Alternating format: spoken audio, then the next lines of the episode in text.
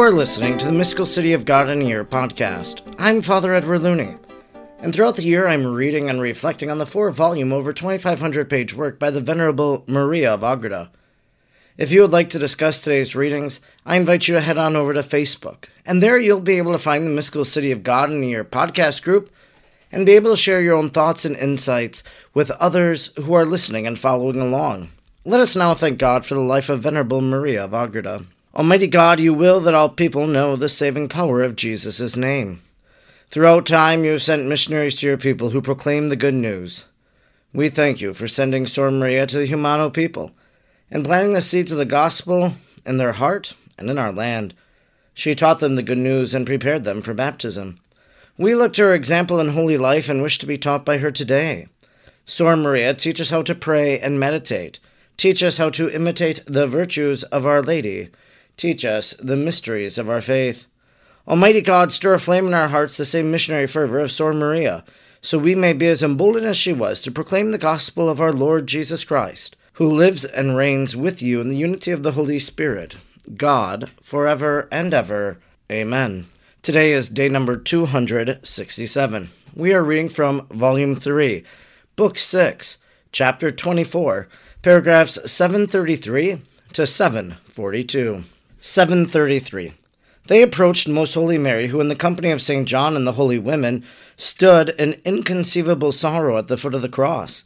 Instead of a salute, their sorrow at the sight of so painful a spectacle as that of the divine crucified was roused to such vehemence and bitterness that Joseph and Nicodemus remained for a time prostrate at the feet of the Queen, and all of them at the foot of the cross without speaking a word. All of them wept and sighed most bitterly until the invincible queen raised them from the ground and animated and consoled them. Whereupon they saluted her in humble compassion. The most observant mother thanked them kindly, especially for the service they were about to render to their God and Saviour, and promised them to reward them in the name of him whose body they were to lay in the tomb. Joseph of Arimathea answered, Even now, Our Lady, do we feel in the secret of our hearts the sweet delight of the divine Spirit, who has moved us to such love that we never could merit it or succeed in explaining it. Then they divested themselves of their mantles, and with their own hands Joseph and Nicodemus placed the ladders to the holy cross. On these they ascended in order to detach the sacred body, while the glorious mother stood closely by, leaning on the arms of St. John and Mary Magdalene.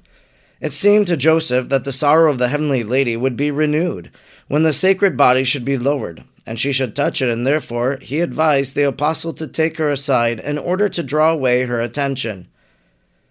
But St. John, who knew better, the invincible heart of the queen, answered that from the beginning she had stood by to witness the torments of the Lord and that she would not leave him whom she venerated as her God and loved as the son of her womb. 734. Nevertheless, they continued to urge the expediency of her retiring for a short time until they should lower their master from the cross.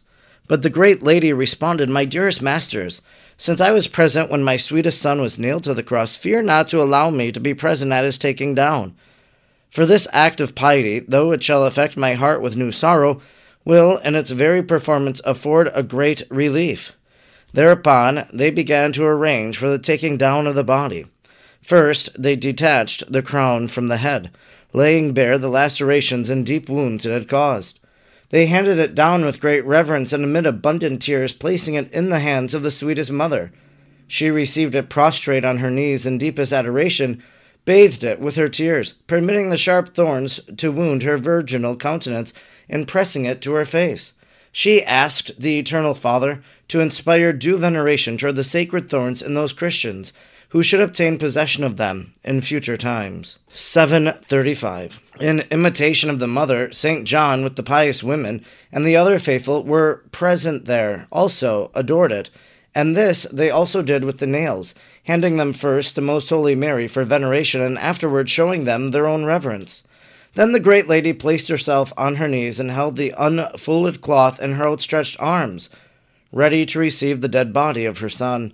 In order to assist Joseph and Nicodemus, St. John supported the head, and Mary Magdalene the feet of Christ, and thus they tearfully and reverently placed him in the arms of his sweetest mother. This was to her an event of mixed sorrow and consolation, for in seeing him thus wounded, and all his beauty disfigured beyond all children of men, Psalm 44 3, the sorrows of her most chaste heart were again renewed, and in holding him in her arms and at her breast, her incomparable sorrow was rejoiced, and her love satiated by the possession of her treasure. She looked upon him with supreme worship and reverence, shedding tears of blood. In union with her, as he rested in her arms, all the multitude of her attendant angels worshipped him, although unseen by all others except Mary. Then St. John first, and after him all those present in their turn adored the sacred body. The most prudent mother, seated on the ground, in the meanwhile held him in her arms in order that they might satisfy their devotion. 736. In all these proceedings, our great queen acted with such heavenly wisdom and prudence that she excited the admiration of the angels and men, for all her words were full of deepest significance. The most winning affection and compassion for her deceased son, full of tenderness in her lamenting, and full of mystery in sentiment and meaning. Her sorrow exceeded all that could ever be felt by mortals. She moved the hearts to compassion and tears. She enlightened all in the understanding of the sacrament now transpiring under their hands. Above all, without failing in the least of her duties, she preserved her humble dignity and serenity of countenance in the midst of her heart-rending affliction. With uniform adaptation to the circumstances, she spoke to her beloved Son, to the Eternal Father, to the angels, to the bystanders, and to the whole human race for whose redemption the Lord had undergone his passion and death.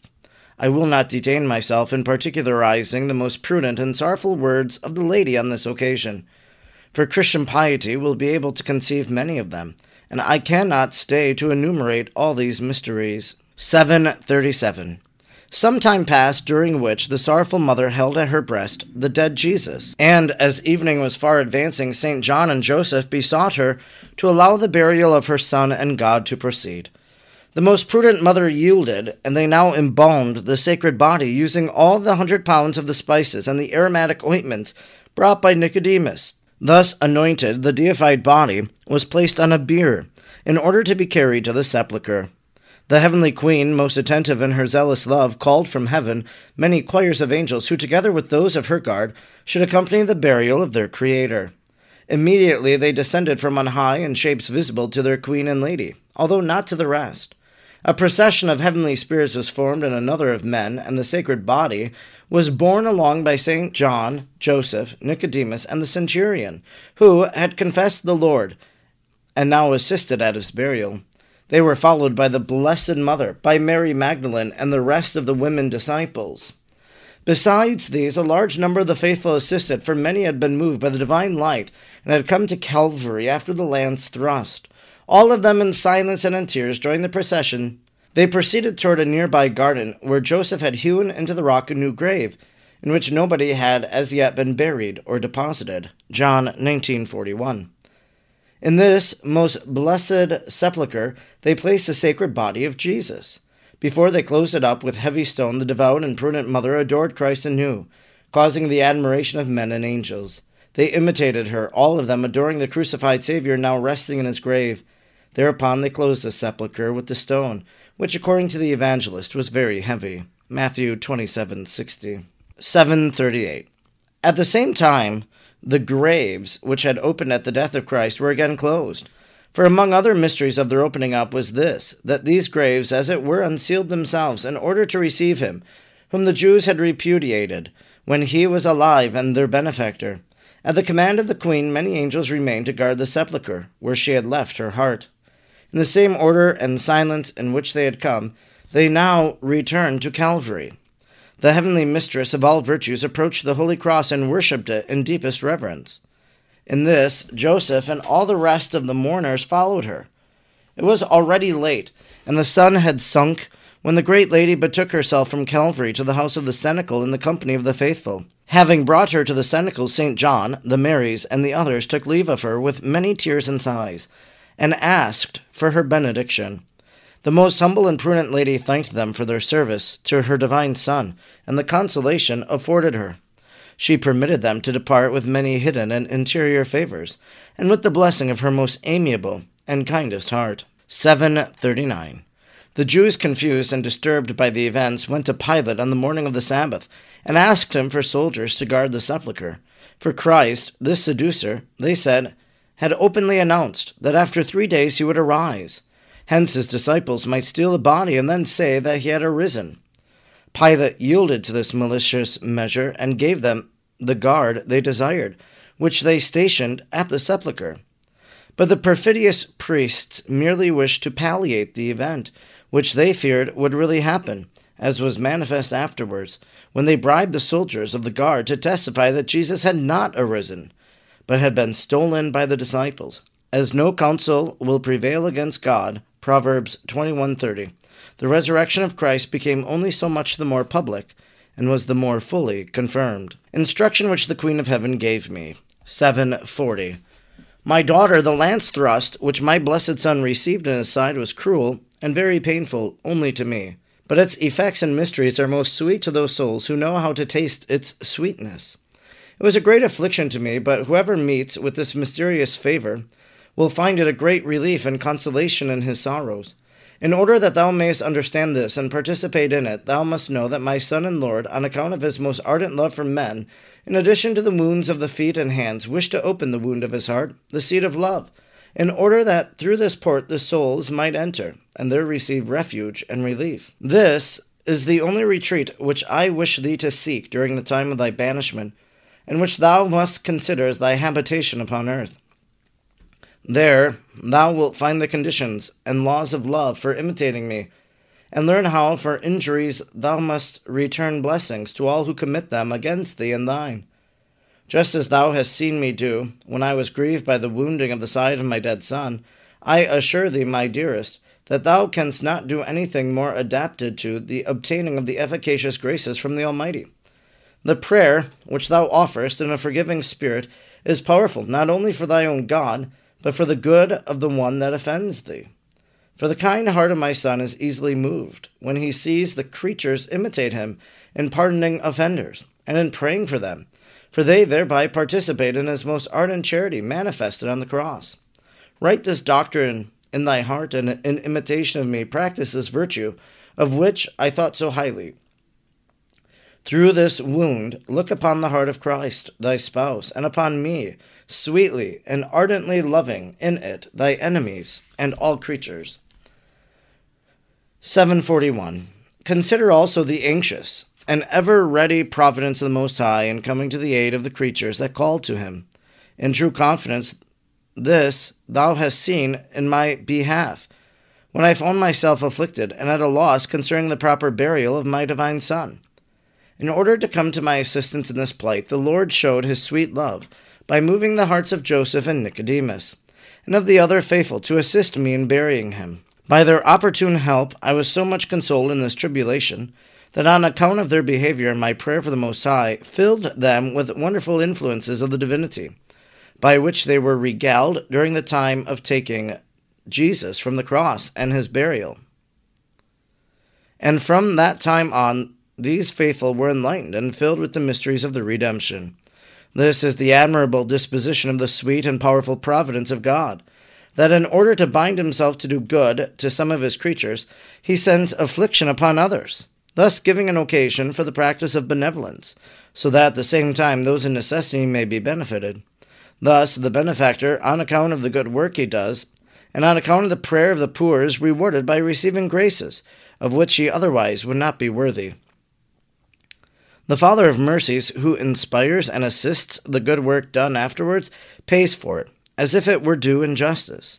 For we can correspond to his inspirations merely according to our insignificant abilities, while all that is really good comes entirely from his hands. James 1:17. 742. Consider also the equity maintained by this providence in compensating the injuries received in patient suffering. For after my divine Son had suffered death amid the contempt, dishonor, and blasphemies of men, the Most High at once provided for an honorable burial, and moved many to confess him as the true God and Redeemer, to proclaim him as holy and innocent and just, and at the very time when they finished their frightful crucifixion, to adore him as the Son of God. Even his enemies were made to feel with themselves the horror and confusion of their sin in persecuting him. Although these benefits availed not all men, yet all of them were effects of the innocent death of the Lord. I also concurred in my prayers, in order that the Lord might be acknowledged and honored by those known to me. This concludes our reading today for day number 267. We've been reading from Volume 3, Book 6, Chapter 24, paragraphs 733 to 742. Today's reading presents to us that scene that Michelangelo depicts Mary holding the body of Jesus.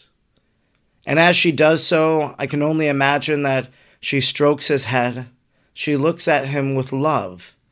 She holds him out and presents him just as she did at his birth, but now in death, inviting people to adore the crucified body of Jesus who has died for our salvation, who died for the forgiveness of sins, that we adore him as our God for who he is and what he has done for us.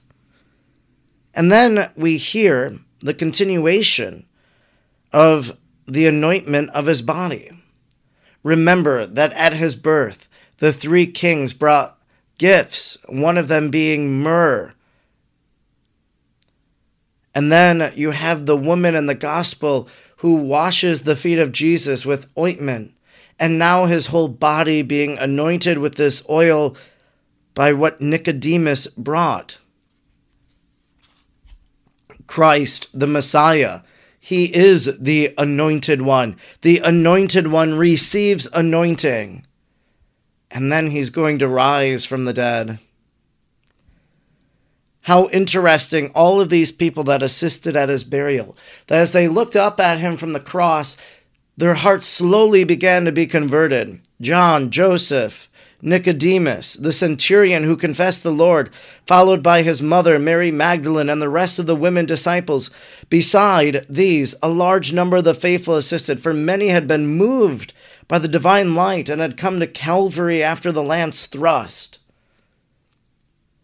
Jesus continues to gain followers even in the immediacy of his death. The crucifixion of Jesus, his death, it looks like it's all accomplished. But we know the story doesn't end. And there was fear, as we know from the Gospels and as we know from this reading. People thought that maybe they would steal his body, or they truly believed that he would rise from the dead. They try to ensure that that doesn't happen, that Jesus doesn't rise, but you can't stop God. In the end, Jesus has the final word. I'm Father Edward Looney, and throughout the year I'm reading and reflecting on the four volumes of the Mystical City of God. I'm grateful you joined me today, and I hope you'll join me again tomorrow. Until then, may God bless you, and Mary pray for you.